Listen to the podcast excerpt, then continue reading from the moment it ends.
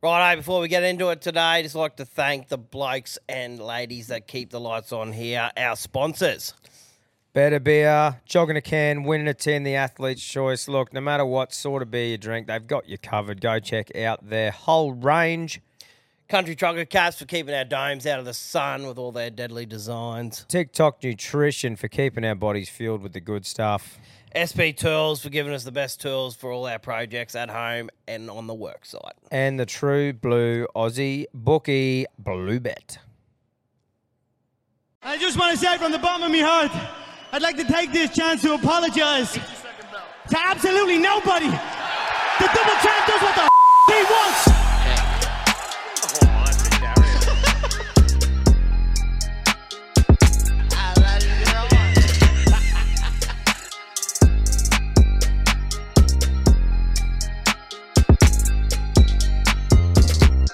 G'day, and welcome back to another episode of the Alpha Blokes podcast. Here to give the everyday battler a voice. Delete head noise, one laugh at a time. Let's fucking delete the top of this can. Or better beer. Go get around it. Uh, intro to today's guest, pro enduro motorbike rider and Red Bull athlete, Daniel Chucky Sanders. How you going, legend? Good fellas, yeah, we're doing all right. Made the trip up here. Yeah. Not, not so much sunshine, but uh, Yeah. that's winter, isn't it? Yeah, I reckon. How'd you go, mate? Plenty of road works? Yes, plenty. Staying at um, Mitchy's joint in uh, Hervey Bay there, so just cruised on up this morning with him and Yep. yeah, stopped off, checked out a few bain-marie's and a few caffeine hits, so we're definitely charged. Yeah. And mate, you're nursing a pretty uh, serious injury at the moment. The fucking femur break, is it, bro? Yeah, snapped that in two, so I was training two weeks before the Finke Desert race, so Yep. I haven't got to Finke yet and raced over the last uh, three, four years really. Um, first year I did was COVID, so that got canned in March, and then the second year I was overseas racing, and then yeah, last year I was uh, out with a broken elbow, so I was pretty Yep. busted up, and then this year just did it two weeks out before the race, so Fuck, man. spewing. So that's training for Finke, was it? Yeah, yeah. So with the Finke Desert Race track, you can ride it all year round. So the best spot, best place to train for it is obviously in Alice Springs. Yeah. at, down the track, so you can learn every bump, every track. So the locals get to ride it all year round. So I'm from Melbourne, so I just went, you know, drove up there and pretty much just planning to live there for six weeks to train for it Yeah. and learn Yeah, the nice. track. So yeah, Mate, just- how, how'd you actually, how'd it come about that you broke your fucking leg? Was it a pretty bad stack or? It actually wasn't. So the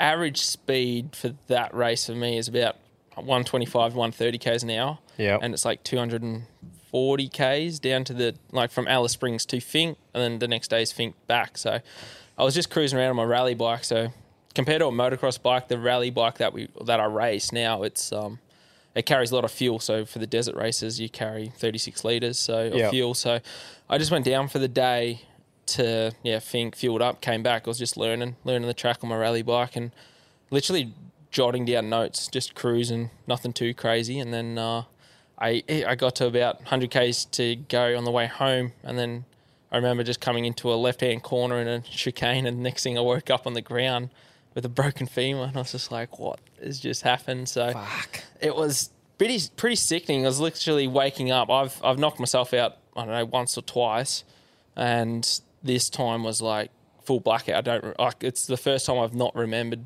what happened. So- Yeah, like just woke up from nothing and went, yeah. fuck. Yeah, exactly. So I was laying literally in the dust. I was riding by myself. There's no one, no support crew because I was literally just cruising down. Yep. And yeah, that happened. And I was just laying there, just like, fuck, this, Yeah. this ain't good.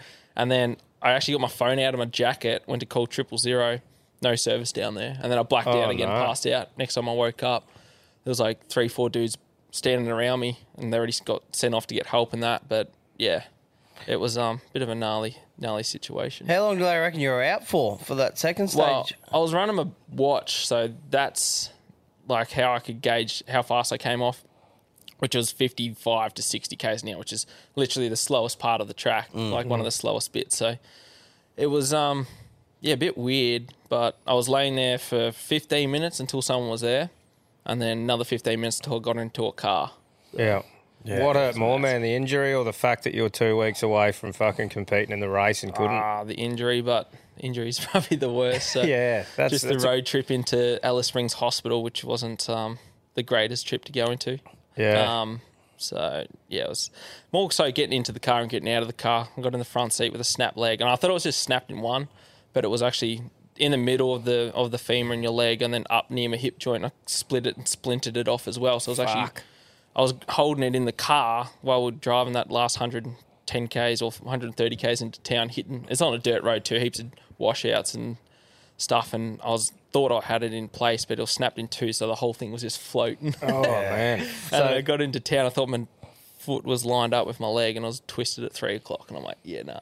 wow. So I knew obviously straight away it was one of those ones where you knew it was fucked. Like knew it was broken from Oh, yeah. the start. Yeah, I've never broken a leg before, um, but I've done bones, and I know when bones aren't attached, and Yeah. that wasn't attached. And when your legs just floating, it's like, 'Cause isn't your femur like your biggest bone in your body? yeah, Yeah. yeah. I think So you the didn't hardest- fuck around. Hardest yeah. to break, isn't it? Or yeah, it would have to be like I had knee braces on too, and obviously your boots, so that restricts everything up until you know where the first break was, so Yeah. that stopped your knee from twisting, and it's broke, and then it, it's it's weird how it's broken in two as well because it's obviously twisted as well in there, and and from my hip joint something's grabbed and twisted, so not sure, but yeah, I bled out a fair bit in hospital. I had to have two blood transfusions in there too, um, so they just chucked a massive rod down it and screwed it off Yep. both both ways. So I just literally came into Brizzy t- for a checkup at the Brisbane private. Uh, got some good surgeons there, so they look after me. It's worth the trip up, and Yep. yeah, everything's on on track. It's eight weeks now, Yep. Another six weeks, and we'll um, get checked off hopefully in August, and um, hopefully make a return to racing. The next yeah race I got to do is like October. Yep. They're pretty happy with your process, like progress so far, man. Like Yeah. from when they did it and everything. so far it's a bit of a weird like the top break I did where it splintered off and sort of pretty messed up. That's sort of got the biggest gap and that's the one to worry about. So we just got to uh, yeah just keep checking that and make sure we're walking and doing the right things. Yep. Oh, fucking hell, mate. Well, hopefully it all goes well for you, bro, and you're on the bike, you know, soon. Yeah. Um, before we get back to the start of it all, where you got introduced to bikes and everything, how'd you get the nickname Chucky? Um, Chucky came from my dad, I think, when I was a kid. So I was just chugging too much milk. Um, lots of mum's fu- full, pure, whatever she was producing back then, some goodness. And Yep. yeah, ended up just chucking up too much. I'd just drink two bottles. yeah. Like I just keep chugging, chugging, and then just, you know, start crying and then just spew everywhere. Normally it was on someone, like either dad Yeah. or mum, just when they were trying to get me to burp, and I just spew. So. as always he's just chucked up again, so I just got Chucky from Yeah, that. right, right Yeah. from the start. Yeah, and then teenage years kicked off. Year seven, eight, started a few cans there, and didn't really like the rum and all that. And Yeah. that, and then Probably that, should have stuck to milk, by the way. Your Yeah. legs going, mate. yeah, I've just skipped the calcium. Far out. So There you go. maybe I have to, have to get some uh, more milk in my system now. Yeah. I don't know. Hopefully, they got some good stuff at the supermarket. I don't want to hit mum back up for it. eh? yeah, That's right. Mate, uh, so take us back to the start, your childhood and everything like that, mate. What was it like? Uh, so I grew up in Yarra Valley, just um, yeah, east of Melbourne, about an hour and a half, two hours in, just at the foot of the hills there. We grew up on an apple farm, and um, the house block was like forty acres, so just perfect to ride dirt bikes around there. And then the apple farm had um, yeah, like four hundred acres of uh, bush sort of backed up to it. So Oh, beautiful. That was all. Dad used to race, my uncle used to race, so we just ripped around that as kids. And I only started when I was eight, so I was pretty young. I was a bit of an active, crazy kid, so I just what'd you start on? JR80, so Yeah. Suzuki. So Yeah, nice. Dad put me straight on the clutch and gears and no auto. So yeah, started there and um, yeah, just stepped up to 85s and uh, got the, got into the power band. Then started racing in like 2007, so I was like year seven then and Yep. so 13ish. Yeah. And then um, yeah, I had to I did yeah primary school, high school, finish year 12, and then sort of the year 12 mark, I was like, right, I've got to. Uh, you know, career path. Everyone's like, what are you going to do? And I sort of just got some good results in the nationals there and knew I could do it. And um, I was, because all those pros are getting paid, at, you know, professionally to do it all year round. So I was like, oh, you know, I think I can kick it in the doors, either that or sort of go footy. I played a lot of sport as a kid as well, like footy, um, like AFL, um, basketball and cricket. And then Yeah. motos was in it. So I was pretty active as a kid and always wanted to go down some sport path. And motos at the time just felt, felt cool and it's really unique. And Yeah. I sort of had a really good area for it where we grew up. A lot of mates raced and rode and and then I was super competitive as well. So it was more. Well, I went down the individual side of it. Um, basketball, figured out I was too short, um, pretty early. So then sort of focused more on um, yeah motos and that, and freed up the weekends. Yeah, for sure. What- like like- like you said, man, growing up where you did, like you've got a backyard where you can hook in straight away and don't have to rely on probably traveling to go to training or rely on other people to train. You could hook in on your own, right? yeah, I, I was super lucky with that, but only just started on like literally grass tracks, and then we got a lot of um, like our area is a lot of logging and stuff, so it's heaps of you know big gum trees and, and a lot of thick bush. So just whenever there's a fire burn through or whatever, um, yeah, Dad just pushed in with a grader blade and tractor and just punched in tracks, and we had like sick. club events there and stuff. So always had race tracks there and just learning like hills. It was really wet, wet area there, so a lot of clay and um, yeah, just camped out there with my mates and over the on the weekends and go riding. Did you mainly stick to enduro the whole time? Or did you do a bit of motocross? No, I never went motocross. Dad never let me sort of watch Crusty Demons and all that. Like, I was never allowed to go to the shows because it was too, you know, burning bikes, doing flips and Yeah. burnouts and all that wild stuff. And like, I was already a super hyper kid, so I wasn't allowed to like get any more stupid ideas in my head because I I do that now and I can see why he held me back a lot. But um, yeah, it was uh, good to yeah, sort of just stayed in enduro because that's what he raced and he was good at, like Australian Yeah. champion at that. And then yeah, now we could actually do it for a job. So I just stayed at that, and I did do a bit of motocross later on and build a track at home and play around in that, which is fun. And that's sort of what's helped me elevate to where I am as well, and just doing different disciplines. Yeah, for sure. And like you said, you got that to that path where you're like, righto, I've got four or five different sporting things that I could chase, pick the motorbike route and enduro and stuff. When did you actually get to the point where you might have had a thought in your head of going like, all right, I can actually, I've got a chance here to maybe make something of it? Yeah, it's probably start of year twelve, and it was like you go to the career teacher, and they're like, "What do you want to do when you, you know, start planning ahead? Like, this is the jobs you want to do, this and that." I was like, "Well, I want to try." Like at that stage, already just done one of the Aussies, and I was in the top ten, like in the senior ranks in Yep. the pros. So I was like, "Well, if I'm in there, I'm already beating two, three guys that are getting paid." Um, so I was like, I can make money out of it, and I'm young, and I'm only going to get better. So I was like, I want to go down that path and become a professional moto rider. And then I think they ended up ringing up my parents or my mum or dad, or was probably my mum, and then they're like, "Oh, he wants to go down this motorbike path or whatever. Like, surely he's got to have a backup." And I said, "No, I'll just go to the mines and make make cash, and then, you know, I was just going to do that as the backup." Um, but we had the apple farm there as well to to go into, but that sort of didn't interest me at the time either. I was full focus on moto, so I just sacrificed everything there and full focus on that. But I still had to do year twelve and did the exams at the end, and then yeah, went into that and just pretty much when I was eighteen, Dad's like, "Right, you're paying for everything," and then the first year was hard, uh, getting out, paying. I I got a good deal through um, I was originally riding KTM that year through when Dad would pay for the bikes, and then but I still had to obviously work for all my entry fees and all that, so it wasn't just given to me and say, "Here you go." Like from Yeah. the get go, it's always you're working for it, you're paying for your licenses, your race entries, this and that. So Which probably made you um, put a, a bit more effort into it, eh? Rather than someone sort of rocking up and just having everything paid for. It's like you putting in the effort to get there probably made you try harder, I suppose. Yeah, it is, and I see it a lot with some people, like the kids that, you know, parents are you know super supportive and they'll give them everything they need to make it, but then they get to the 17, 18 year old stage and like go drink with your mates and party or make it happen. So I was always like, sort of. I don't know. I, I have my group of mates that are freaking wild and and would party and like I just had to cut it. Like I was so serious with it. I was just like, no, no alcohol yeah and like I'd go party and then just drive from all like wherever, and um, yeah, it was just sort of get down that track and um, I, you know I had to sacrifice and just make those decisions, business decisions, to be like, no, I need to make this happen. Then first these next two years while I'm young, and then while you got you know no bags attached and make Yeah. it happen. So cut off the career wreckers and um, you know just focus on yourself. Well, you- yeah, sorry. Yeah. How do you find getting into like your sponsorship stuff, like uh, early on, signing a team and knowing who's the right person to go with, or I was only like certain options at that time? Yeah, there was a couple teams. So the main ones in the enduro scene were like um, KTM, Husqvarna, and uh, Yamaha. Yamaha were putting in a lot in KTM, so that was sort of the two big teams going at it and throwing the most budget at it. And um, so I went um, that first year out, I got two free bikes from Kawasaki Australia, which was like good for.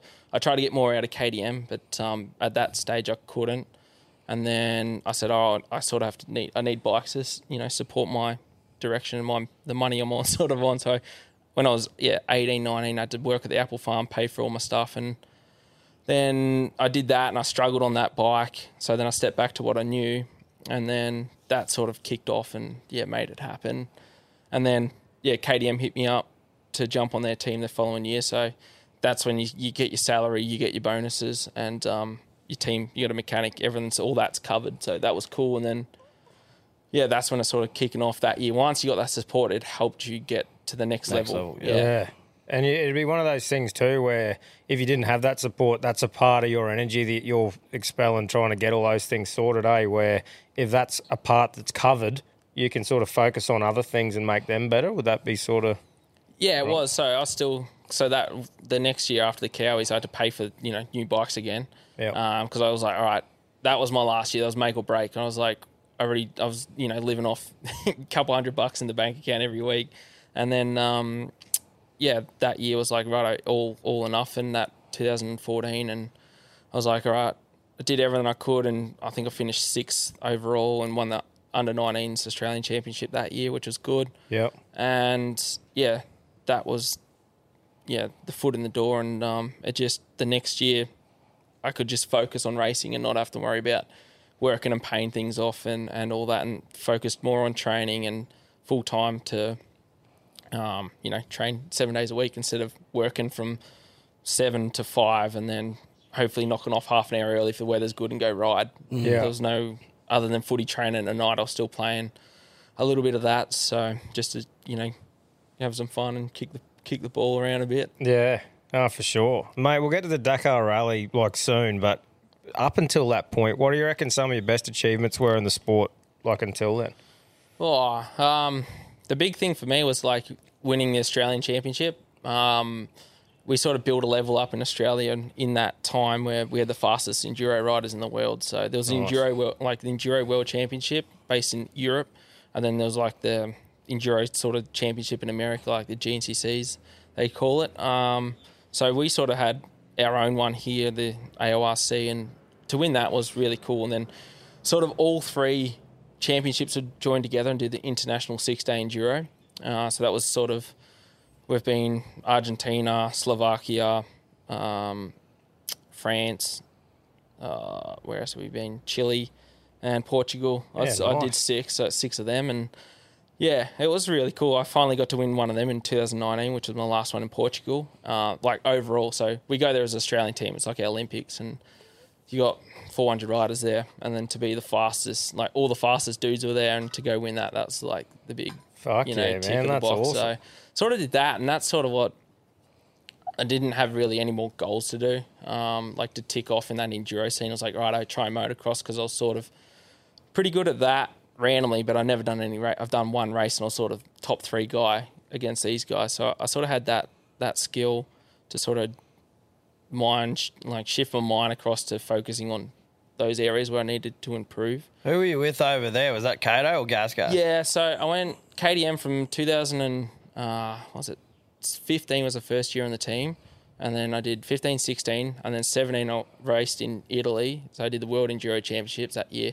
but that was a, like an Italian team, and I just struggled heaps. And then so I came back for 18, but then I switched to Husqvarna, Yep. which was KTM's other half of the company. Like there's just another brand they have Yep. race here in 18, 19. So that was on a Husqvarna, but it was an Australian based team, and we just send over all our sort of parts for that. Yep. What's where's Gasgas made? Uh, it, So that was a Spanish company, Yeah. and then now, yeah, Kato owns them yeah, as well. has bought that. So how long they Gas Gasgas been in the enduro game? Fair way, like I'd say back in the nineties at least. I can, Oh, wow, I remember- yeah, righto, So yeah. it was a Spanish company.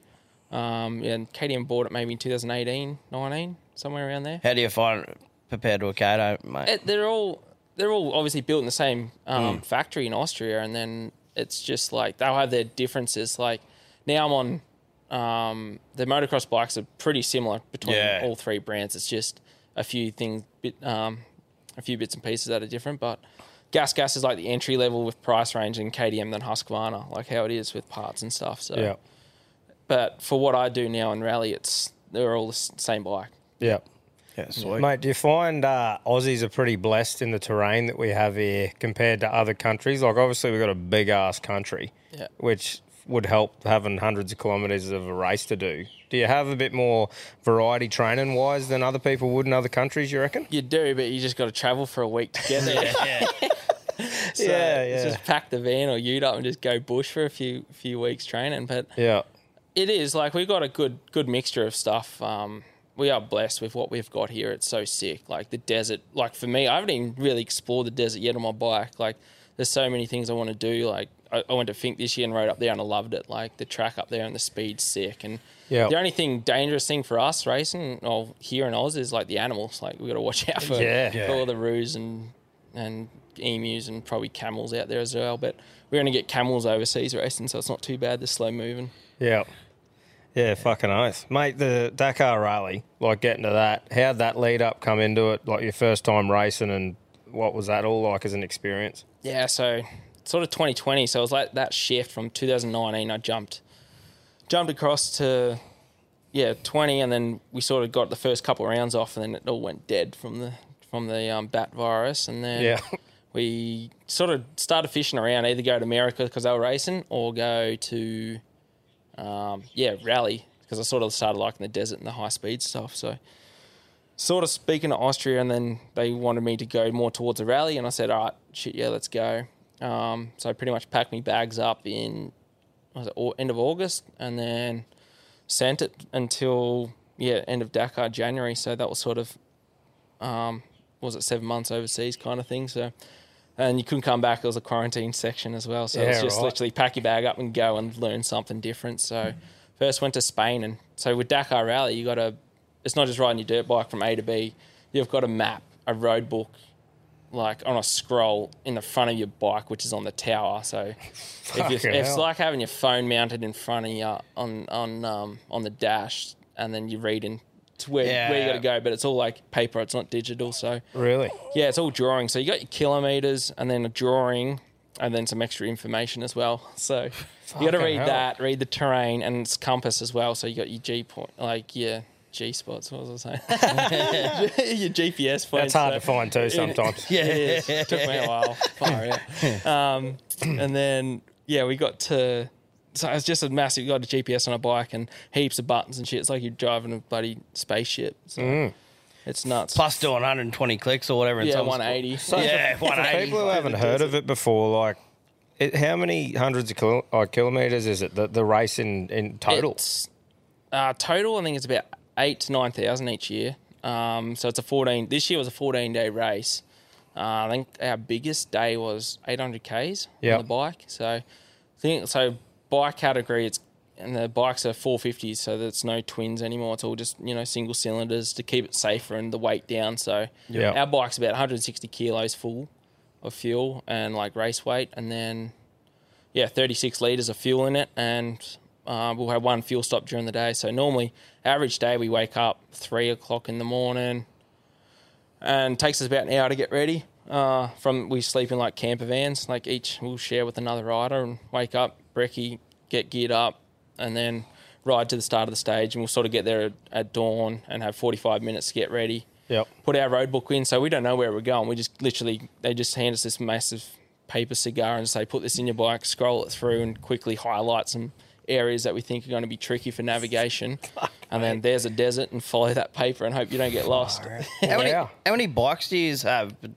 yeah, I think this year's 170 Yeah, yeah. bikes, and it costs like for an average punter to go tick it off, it's like 100 and Aussie, be about 160 grand to just yeah. go race it. Like it's sick. That's covering like the team. You hire a bike, all your flights, a practice race, and um, yeah, mechanical, all your bedding and sleeping, food, entry fees like 50 grand, just that. So Yeah. How many blokes get lost? heaps.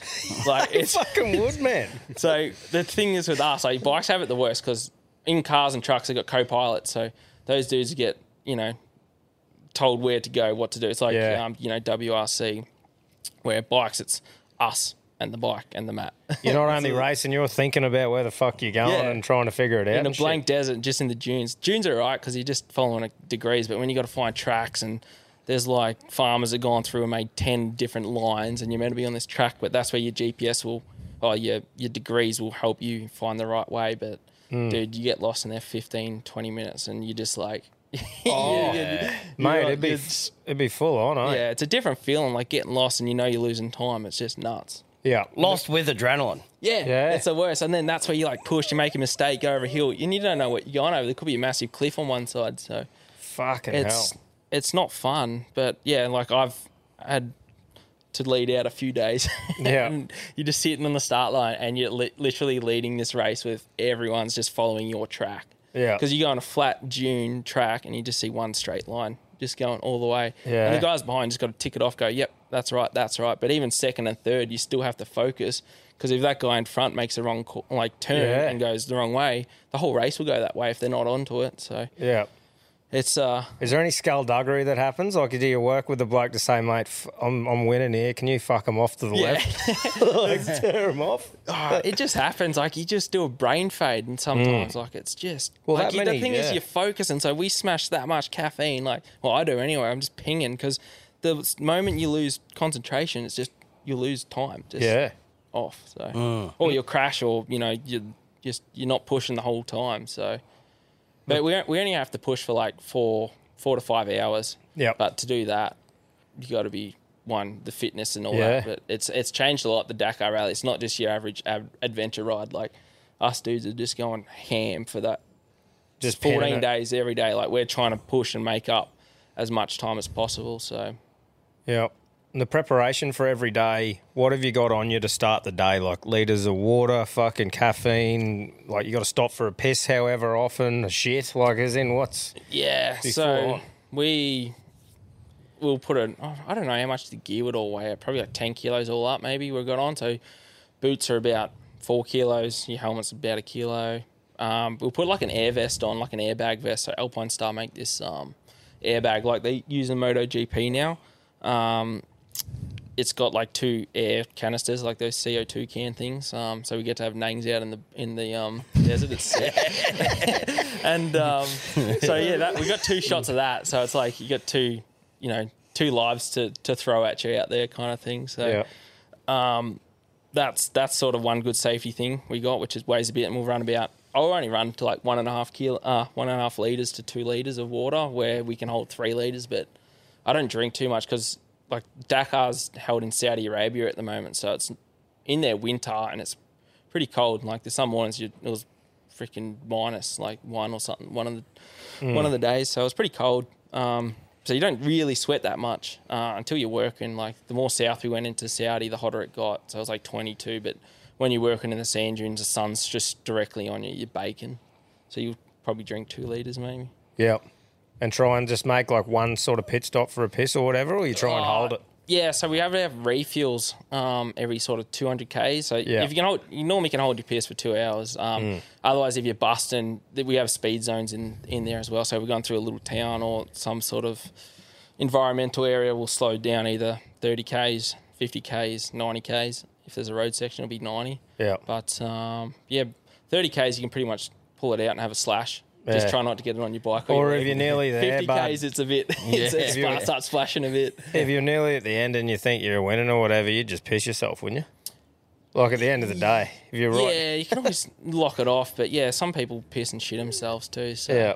it's been a bit wild. Yeah. Depends on it depends what you ate the night before, really. Yeah. Far out. Well, I suppose is that all done for you, like throughout it? Like you have someone saying, "Here, eat this." Like it all work together in one plan, wouldn't it? Oh, every every rider's a bit different. So some guys go way over the top with Yeah. you know pills and this and that. Like I would just take probably like six gels with me, um, and then for two or three like energy bars, and yeah, just I'll just take some Panadol and stuff with me if I need to knock out some pain if I've had a crash or something like that. So um, yeah, then when we get back, we have a team chef and everything. They'll just give us our food and Yeah. every morning just eat as much as you can. Yeah. What do you reckon your harshest conditions were Oh, of all the races you've done? Oh, I remember one day we did training in Death Valley this time. Yeah. So it was like 50 degrees. that was Fucking nuts. hell. We did a couple of hours out. How there. was the That bikes performing in that heat? Not too bad. It was just you're just cooking like you had water in your camelback, but it was just like drinking straight from the kettle. So it's just Yeah. like Yeah. might as well put some 43 in there and just brew an instant. Like, it, was, it was stinking hot there. But racing wise, where else was like this year we raced in Sonora, but that wasn't like in Mexico. Went there and raced, and that was maybe 30 degrees. It wasn't too bad, but depends on your your your speed, how how fast you go. Yeah. Like if you've got wind flow going through, it's all right. But as soon as you stop in the dunes and you're going up and down, just working hard, that's when you start cooking. Yeah. Um, But hail's not fun. Um, yeah, any rain above 100 k's an hour, it's just like splinters hitting your face or your helmet. Yeah, it would be. It's not fun. Mate, obviously it's like a big physical thing, right, to perform for that long, but a mental game. Like for you, the first couple of days, you just blacking out the thoughts of how long you got to go and you're just pinning it. Like, what? How's the mental thing go through a process like that? Ah, You look like you just love it the whole time. sometimes you love it, sometimes you don't. Like Dakar, everything, any day can throw something different at you. Like I've gone from feeling on top of the world leading out, and then just randomly just having the biggest crash, tuck in the front, and just face planting in June, split my lip open, four stitches, and like my front wheels buckled, and then you have to still ride 100 k's to the to Oh. the end, and your front wheels. Is that like, the photos we got sent through of you? Yeah, it's probably a few. Girls Um, would pay good money to have looks Oh, like that. yeah, some of they them. would. Yeah, that photo of the um, that was a bee sting. So that, Oh, yeah, was- yeah, that was that was the day after I got split lip open. So I put my teeth, my bottom teeth through my lip, and then I had four stitches there. So I was drinking my CamelBak, and then I was like drinking, but all the water was dribbling out of my lip. So I was like, it was pretty pretty pretty good party trick at the end of the day. Um, yeah. and then yeah, the the bee sting was a day after. So I got a few beehives at home. So like I get into honey and I like um, I just love you know with the diet and everything. I just love farming and growing things and the bees coming into the apples and all that stuff. So Yep. yeah, I've got honey at home and I've had a few good bee stings over my days and on the face and just blown up faces. And then yeah, at my first Dakar randomly was looking at all these hives. And I don't know, there must have been just a heap going across the road after the stage, and I just got one straight in between my goggle and helmet, just went straight in and smashed the top lip, and that just went into like a into your Botox pocket, and it just blew up, and it was huge. so Fucking then, hell. then I couldn't even seal a drink, like I was just dribbling, and you know, I was just going everywhere. Yeah. Um, but and then you know, some days I had this year I got like food poisoning, so I was winning Dakar like for the overall till day four, and then day five I got food poisoning, sort of thing. Oh, I had like it was either that or like I had a big camel thorn. It was like twenty mil, and it was in like my bicep, well, whatever muscle that is, just in your forearm there, and like so any rotation I had, it was sort of like a big wooden thorn in there. So I left that in for ten days, but that could have caused me to get sick, like, or it was the food the night before because I was shitting everywhere that next day. So, and that was like one of the coldest mornings, and I was so crook, like I didn't even want to get out of bed. Um, got out of bed, it was like 170k like ride to the to the start line, and then had a, I was sitting at the fire, and I, I reckon I ducked off once for a shit, and then came back to the bike, put my road book in. I was like, I need shit before the stage, and there's like dudes behind you, dudes in front of you, the helicopter there, helicopter over there. I was just like, oh. I'm running 10 meters, jump thing. Just I was looking at the pilots. I was like, I faced the fence, and they just saw me, saw me rear end, just dropped what I had to, and then jumped back on the bike and fire out. I think I had a bit of toilet paper. I was a bit, I don't know what it was. Maybe just rub a bit of sand in there. So Uh, shit. I was just like, I hope I can last to the next fuel stop to take a dump. But yeah, that really messed me up for like two, three days. I was spewing and stuff. It was just like I got to that end of that day and I was just like, I don't even know why I'm racing. Like I was leading and then I just lost 27 minutes that day from just no energy. It's like it's the worst hangover ever. Like you just got home at five o'clock, you've just spewed your guts up, you've had an hour's sleep, and you're just like, all right, back on the bike and go for it. oh, And it was just like you meant you couldn't focus. Everyone was just blurred vision and just lethargic as Oh. fuck, sort of thing. a lot. Yeah, I couldn't. Plus, like you said, that thorn, man, that, that probably couldn't be a worse muscle for that fucker to be in. For It you. was, but it was all right because it was so it was a centimeter in, but then it was you know two centimeters long, so it was in the muscle and it was sort of all right. It was just like a needle when I first had it, like when your arm goes numb. Yeah. And, and I was shaking. I'm like, oh, that's all right. And then I think by about day ten, so I had in day two, I got the thorn in. I got sick after one day from that, and then day ten it started coming up, and then that's when it started hurting. So it was actually grabbing my grabbing the um yeah muscles when I was twisting the throttle, and I was literally punching and trying to push it back into my muscle so it wouldn't Snag on your Yeah. clothes and shit. Yeah, it was Oh. just no, it was just grabbing some muscle that you know the next one out of it. Like it was in the muscle, and it was coming up on your fascia or whatever, and it was just Mm. rubbing on that. Fuck, mate. Does anyone go through that whole race without getting a similar sort of like everyone had to have some sort of adversity to have to push through with a race that long, wouldn't they? Oh Normally, yeah, over 14 days of racing, you gotta have one shit day. Like, yeah. it's shocking. Um, like the year before, I broke my elbow on the road section. It was just Saudi Arabia's just got stupid roads, and it was just four o'clock in the morning. They had I was on a three lane freeway. I was 130 k's an hour speed limit.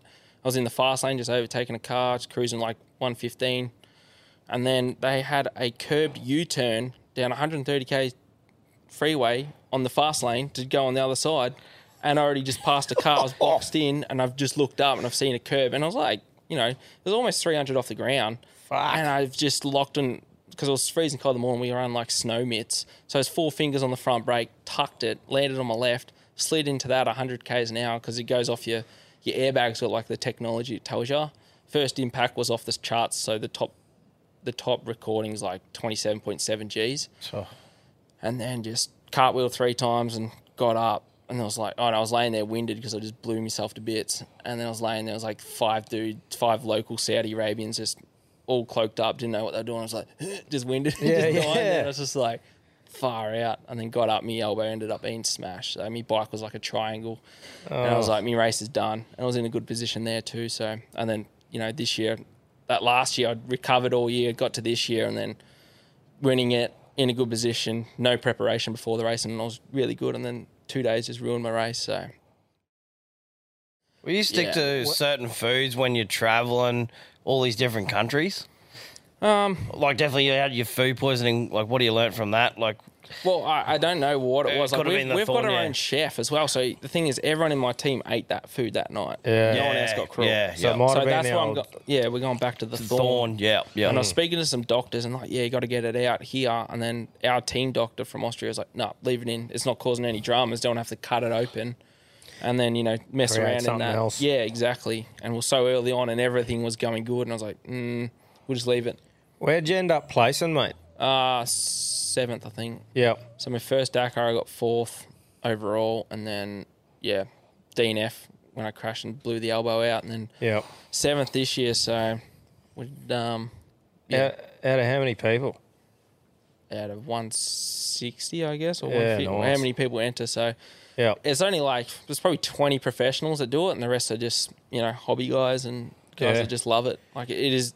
If I didn't do it as a job, I'd seriously try and do it once in my life at least. Yeah. It's insane. Like Just I didn't. of I didn't bucket list things. yeah, it is. Like, because I'm sort of racing the clock and all that, used to just doing your motos, you know, start to finish. And this was like sort of more adventure riding and navigating. And I like just like going fast and being the fastest, most technical guy. Yeah. But I was like, I got into it and it's sort of addictive because you got to put the map reading, navigation, such a big thing as well. Mm. Um, so that's sort of ma- what makes it different, but it frustrates me sometimes because I still like being the fastest guy, and to to do that, like I'm the sort of fastest guy in the group now, but it doesn't matter because if you can't read a road book, you're you're nothing out there. So Yeah. it's sort of a good good mix of it all, but I still love to, you know, be competitive and be fast in um, yeah motocross and enduro. Yeah. So the hunger is the hunger there to win it. Like Oh, the yeah. Dakar, like That- that's your Are you up, Toby, saying I'm coming for you, mate? Ah, yeah, like Tobes. I've been racing with Tobes since like Yeah. I was on the first time I was on the KTM team. He was on it with me, so Yeah. I was on there for that year, and then he stepped off into rally like that. So it's always been you know looking down that path, and then uh, yeah, then now we just you know we, we're training together, we're racing together, all that still. So Yep. Yeah, he's gonna obviously venture off into cars soon. Um, he's you know Give that a proper crack. Well, he's Yeah. done. He's done a fair bit on a bike. yeah, he's done a lot on a bike, and he's you know he's just getting his feet in feet wet into the car system now. So he's doing good. Um, so he's probably got another another year in bikes, I'd say, and then Bit more off cars. expensive game, the old cars. It is, and that's when you know you got to rely on because you're pretty much running a team, or you got to bring the sponsors into the team. So Yeah. he's um, obviously working on that, and he does really good for himself. So and mate, you're our age, aren't you? You're 94 model. yeah, Yeah, so- he's 94. Yeah. Yeah. hell yeah. yeah. So what um what age is your prime? You reckon in the sport you're in? Oh, I'm I'm a young buck still Yeah. and this stuff. So if I was racing enduro like motocross now, kind of thing, 28. Yep. You learn like over the years, like experience. I thought I was experienced at 22, but I wasn't. I got to 25, 26, and I was like, I was there. Um, and then yeah, now it's just like I've got till I'm 36 in rally. I'd say to be the most competitive guy because the good thing is the, it's going to be the experience that's going to pay off for me now. Like I've got those couple years in. I won my first world rally round this year in, in Mexico and Sonora, and um, yeah, put a clinic on there, which was sick. And then now I've just got to, you know, follow that through. Now I know I can do it. Yeah. Because all those guys that I'm racing against now are a lot older than me. Like I'm sort of the youngest guy, and within the next two years, there's going to be six guys that retire that are in that top ten. Yep. Well, I'd that's say that's so. unreal, mate. That you've got to where you are now. You've got that experience under the belt. You're fucking 29 this year, and you've got you know so much to to do still. Like that's pretty cool, eh? Knowing that you've got those years in front of you that you can really hook into. Yeah, it is, and that's the thing that's been on the sideline right now. It's like you're trying to make the most of your career now. You're in, I'm in the perfect position to to now build, and now with you know the social media side of things, it's like we're our own TV channel essentially. So it's just like build your brand, build everything, and just get pumping with it and make the most of it while we can before we're back on the apple farm or something. you Fucking know? oath, make hay while the sun shines, brother. Exactly. That's Who do you reckon the biggest about. fans are country wise with Dakar? Like, Well, uh, uh, your fans be Australia, would it? Yeah, m- mainly Australian. Like it's crazy. The Dakar. Like I've done all the other races, and I see the motocross and enduro side of things. Yeah.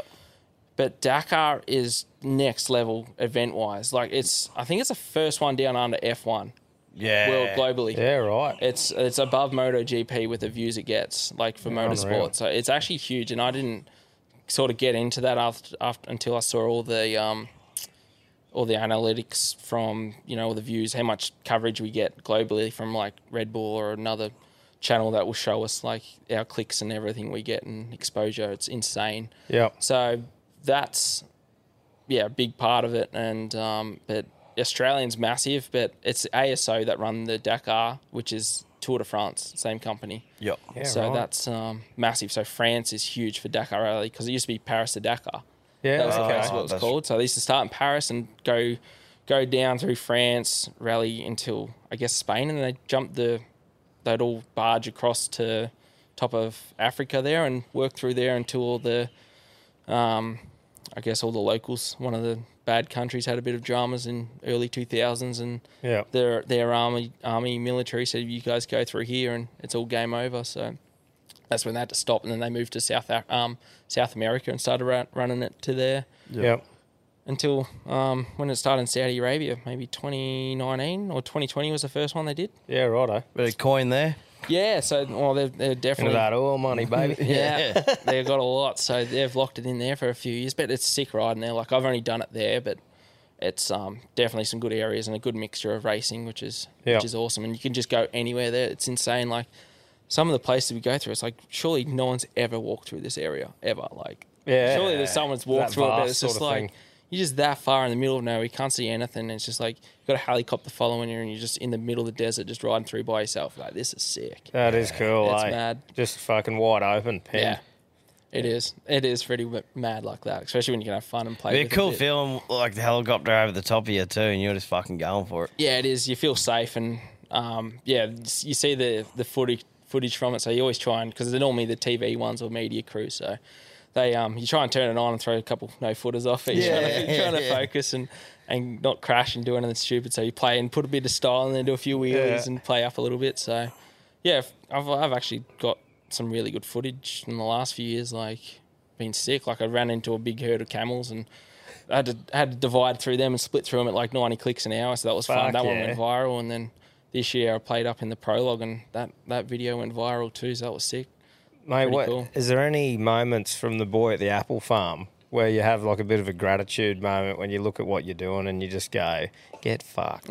like, that's pretty sick. Yeah, kind of like it's just sick to what I can do now. I can travel the world and race dirt bikes now. It's sick. Like, and yeah, you step back and like these two injuries I had last two years with the elbow and the, now the femur. It's you know a bit of a setback, and you're just like, take it in and then just rebuild and come back stronger and bigger and better. So that's sort Yep. of where we're at now. We can start doing rehab, and after this, we we get into it. So back home and get into some rehab, and then shoot off to Austria. Red Bull's got a training facility over there, and Yeah. summer's there. So just get into it over there and try and get back as strong as possible and as back as quick as possible, and try and do the next world or the last world round in Morocco in October. That's the goal Yeah, unreal. and then three months full gas until Dakar. So Yeah. a fair bit on.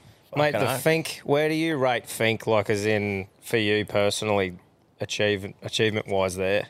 Oh, I did think high of it until this year. Like it was, it's a really good for me to train and train there and get everything good for, I guess my rally speed and that.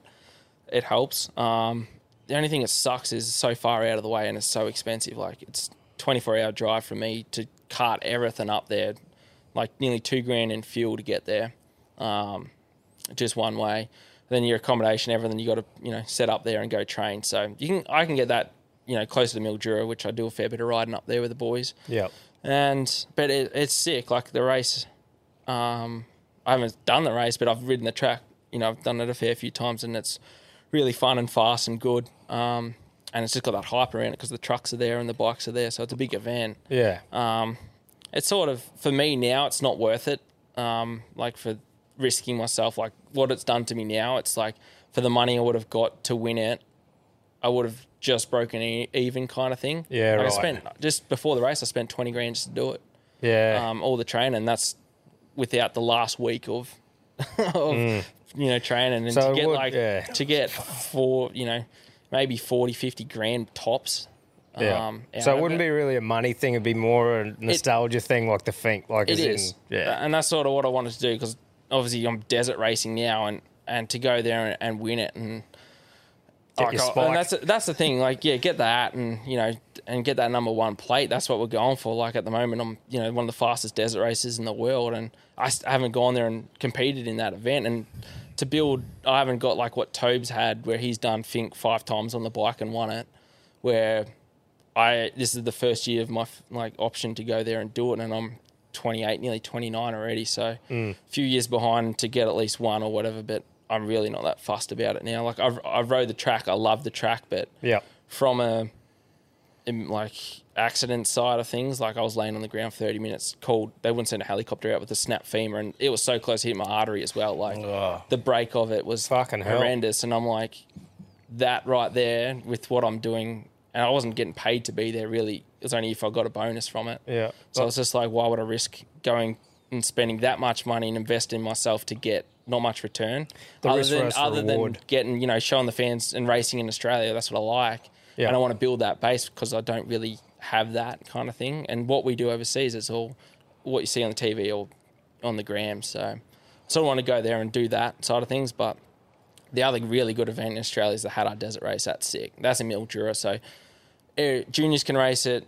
It's like five, six hundred senior races on the Sunday, and it's just nuts. Yeah. thirty minute laps. There's eight laps, four and a half hour race. It's sick. Yeah, no, that's awesome, Mm, mate. Red Bull, like growing up, that's always been the coolest fucking thing ever. All the coolest cunts are wearing Red Bull shit, doing stuff on this. Like, how did that come about? Because that'd be a pretty pinch me moment for you, wouldn't it? Yeah, it is. So, yeah, I always looked at the events as a kid. So, like Pastrana, Travis Pastrana Yeah. running it, and just like, you know, that Robbie was sort of, I, could, I was allowed to watch Nitro Circus because they were, you know, like more redneck stuff, Yeah. not like Metal Mulisha, like mad, Yeah. hardcore burning stuff. So, um, yeah, and Robbie Maddison and that. So, you know, they were doing, you know, the, the nights jumps, like, you know, the longest jump and then jumping um, the high jump thing and the biggest step down. that Surfing on a fucking on surf. yeah. yeah, like that stuff. It's sick, and and now I get to see the brand side of it and how you know they've grown and with the marketing stuff, it's sick. But the people involved, the family that started it in Austria, I was lucky enough to meet you know one of the son, like the son out of it, and like the family there as well, and how humble they are and how willing they are to help you know athletes grow and get bigger. That's that's the coolest thing, and Yep. um, I, I just the brand's insane with what they can do for you and and what they've done for all sports. Do you remember when they reached out to you originally? Were you like, fuck off? Or like, how did that sort of come about, man? Um, it sort of happened like when I got into the Dakar stuff. So because it's so big, and then I was riding KTM that year, and then because it's the Red Bull KTM factory racing team. Hmm. Uh, that's sort of how it started, and now I sort of got my foot in the door there, and then you sort of, you know, it's like your apprenticeship. You do a year, and if you fit the brand, and if you and if you you know, you're I don't know.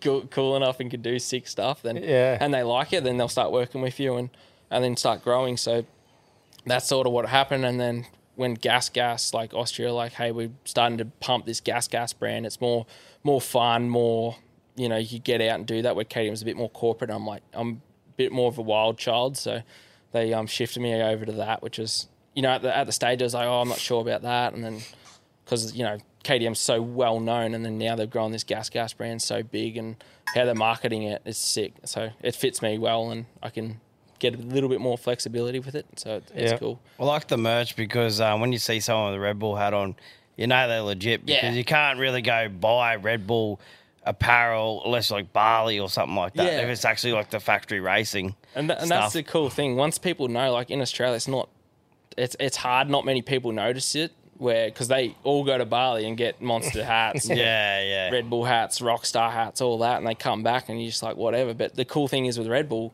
if you see someone at the airport or the shopping centre, you can go up to them and go, "Hey, what do you do?" And Yeah, this guy just like- fucks. Yeah, yeah, this guy fucked. That's right. yeah, yeah. It's just like, what do you mean? It's just like, you're an athlete. What do you do? And they're like, oh no, I just got it from Bali. Yeah.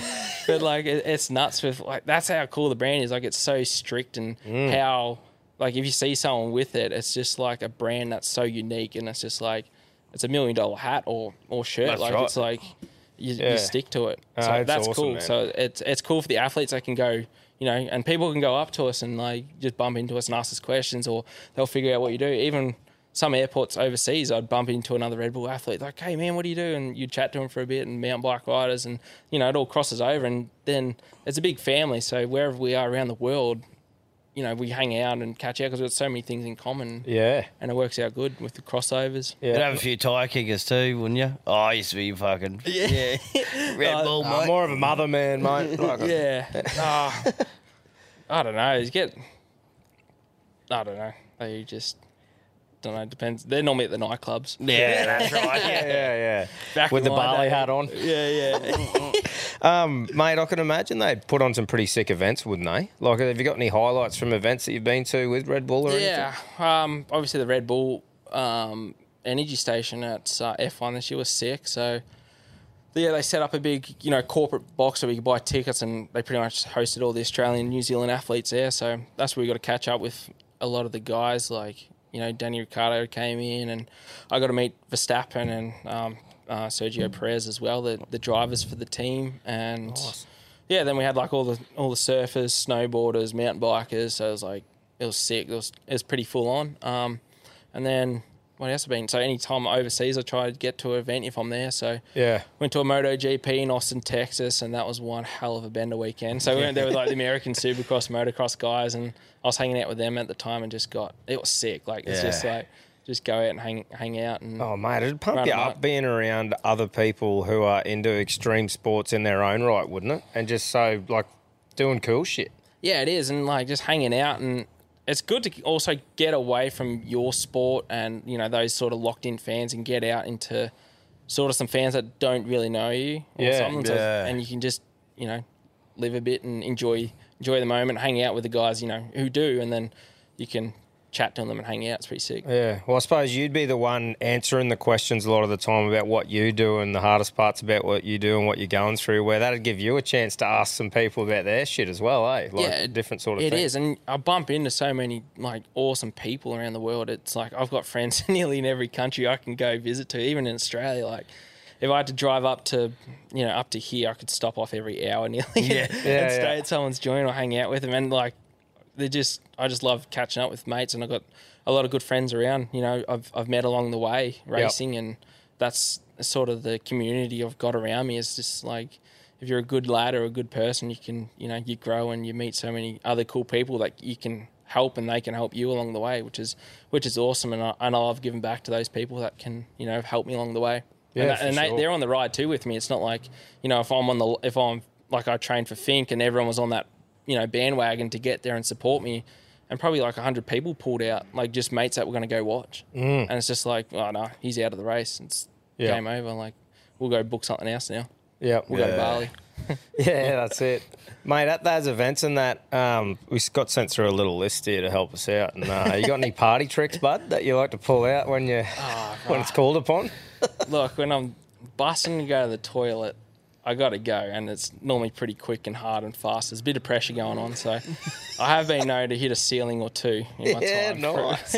Yeah, I did see the big hose down. There was a little video getting Look, out. when when Is that a certain way you hold it to make more pressure, or is that just No, built in? I was just I was naturally gifted. I, I don't know why. Like I was listening to one of your potties the other week, and you're talking about in the school and in the toilets is how far you, you make it piss. And it was always the always that competition. And I'm like far out. I'm like at my primary school, I think we had five mates lined up. we were like back in the po- like in the actual sit down, Dunny's hitting the tray. Like it was nuts.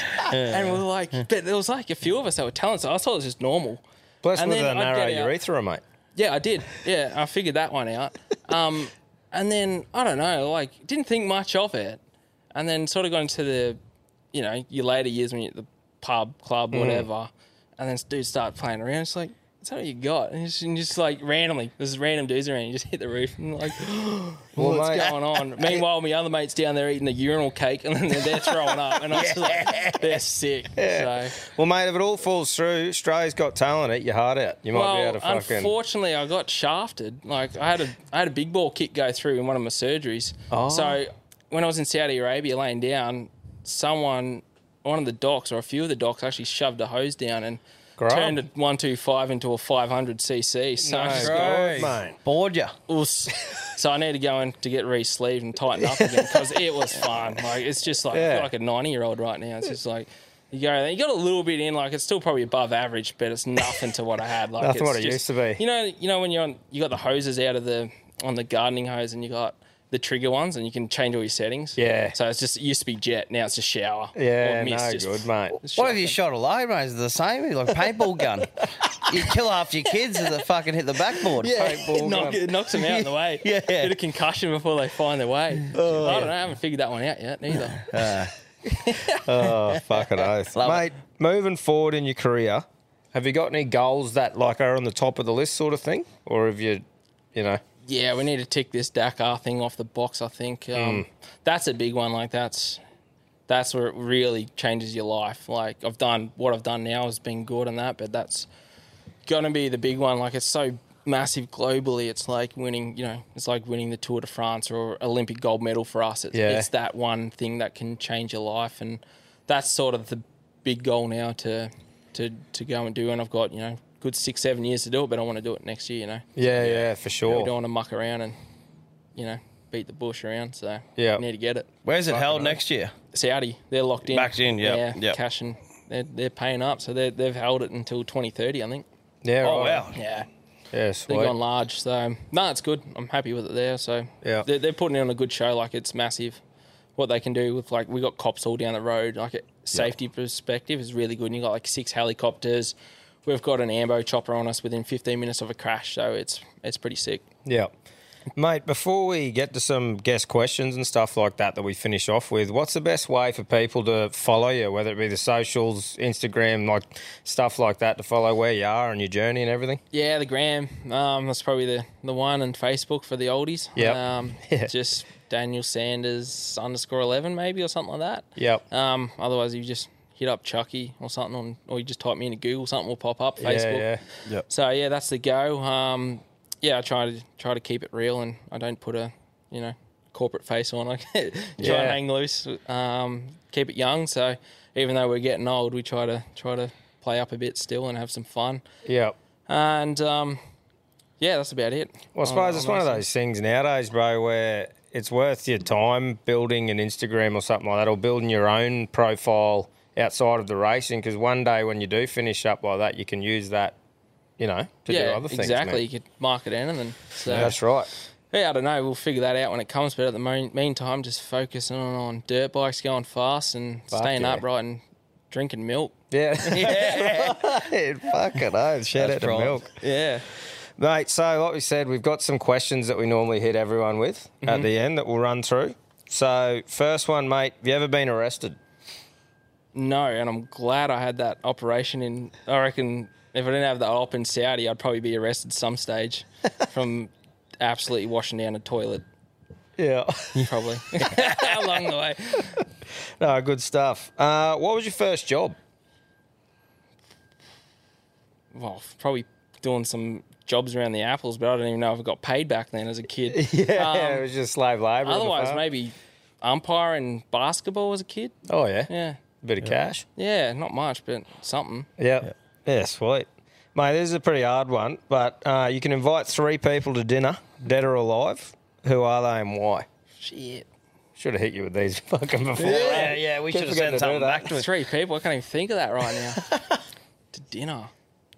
Yeah, no, I got no idea. Nah, that's all right. Skip that one. Yeah. Uh, probably you probably go you go Elon Musk because you could ask some weird questions there. Yeah, yeah, that's a good one. You want someone funny in the room to ask him questions and just random stuff. I'd have to go Ben Grabham. He's a moto rider. He's got he's got a few brain cells left. Yeah. Um, and I don't know, freaking one of the guys. I don't know. Margaret Robbie's normally a fucking top contender. Oh, I don't know. He's Batman. I don't know. Yeah, good stuff. Um, what's the best piece of advice you've been given, mate? Um, probably the local boys back home. Don't be like us and do something you're gonna do or something like that. Like just Yeah. um, yeah, just follow my dreams. Like that's that's sort of what my teenage years were. Like don't go down the path of all the other guys, and you know, just be selfish and go for it. Yep. No, good, mate. And it looks like you have done that, which is pretty cool. eh? Yeah, they keep reminding me every time at the pub. Oh, I told you to keep going, keep going. Like it's still still the case now. Like don't end up like us. Just keep pushing and you know make us proud because it's like you know they thrive for me being Fuck yeah. doing what I'm doing. They froth it. Like Yeah. loving it. No, they would, mate. so don't be comfortable, pretty much. Yeah, Like get, those- get weird with it. Yeah, yeah. Fucking hell. Get, Yeah. get after it. Yeah. the next one, we've already answered this. It's a what's on top of your bucket list, but obviously it's take out Dakar. Yeah. Yeah. And then just set myself up and live a good life after the career's done. Like stay in motos and figure something else that I'd really enjoy. Like love building tracks and machines and you know Yep. farming's farming's cool and machinery, working with dirt. Like Get into the bee heaps- game, mate. Yeah, bees. Like it's just you know living off the land. That's cool Chucky's honey. Yeah, Yeah, well, I've go. already got it. I'll have to send some up to you Fucking boys. oath. Fucking it's oath, like it's like the valley cocaine back home. It's sick. Stop it. yeah, Get stuck into a bit of that. yeah. Fuck yeah. And my favourite question, mate are aliens real? Oh yeah, they are. Yeah, I. I haven't seen anything yet, but I love it. I- Yeah. It's funny, man. maybe- Ninety-five percent of people that come on here go, "Fuck yeah," Yeah. and it's like, but it's like you, no one really talks about it, and you get look like a weirdo. If you're like, "Yeah, I reckon they're real." Yeah, you always end up with that conversation about 3 a.m. at a bar somewhere. It's like, man, I saw an alien or whatever. And just Yeah. drag on. He's like, I'm going to bed, man. Yeah, yeah, fucking oath. Nah, it makes it more interesting, I reckon, if you think they are. Yeah. Somewhat, I don't know. You always keep, like, I do a lot of driving, so you always got your eyes in the sky, but I just haven't seen anything yet. Mm. I've had a heap of weird, weird stuff happen, but nah, Yeah. I never see it. It's always at night. It's just some random trophy falls over. It's like, Phew. Yeah. No, fucking oath. Well, mate, thanks so much for coming on for a chat. It was unreal diving into your life so far, man, and what you got going on. And fucking, yeah, wish you all the best. Can't wait to follow your journey. yeah, Fucking boys, it's just the tip. I'm waiting till you see the rest of it. Eh? Fucking stop oath. It's like an iceberg, they reckon. Yeah. That's what she said. Oh, good stuff. Thanks heaps, brother. And, Thanks, um, mate. Yeah, thanks for having me, boys, and good drive up here, and we'll um, catch you on the next one. Fucking, Fucking oath, oath. man. Get an update. Fucking oath. Mm. Imagine the softest sheets you've ever felt. Now imagine them getting even softer over time. That's what you'll feel with Boll and Branch's organic cotton sheets. In a recent customer survey, 96% replied that Boll and Branch sheets get softer with every wash. Start getting your best night's sleep in these sheets that get softer and softer for years to come. Try their sheets with a 30-night guarantee. Plus, get 15% off your first order at bollandbranch.com. Code BUTTERY. Exclusions apply. See site for details. Hey, it's Paige DeSorbo from Giggly Squad. High quality fashion without the price tag. Say hello to Quince. I'm snagging high-end essentials like cozy cashmere sweaters, sleek leather jackets, fine jewelry, and so much more. With Quince being 50 to 80% less than similar brands. And they partner with factories that prioritize safe, ethical, and responsible manufacturing. I love that. Luxury quality within reach. Go to quince.com slash style to get free shipping and 365 day returns on your next order. Quince.com slash style.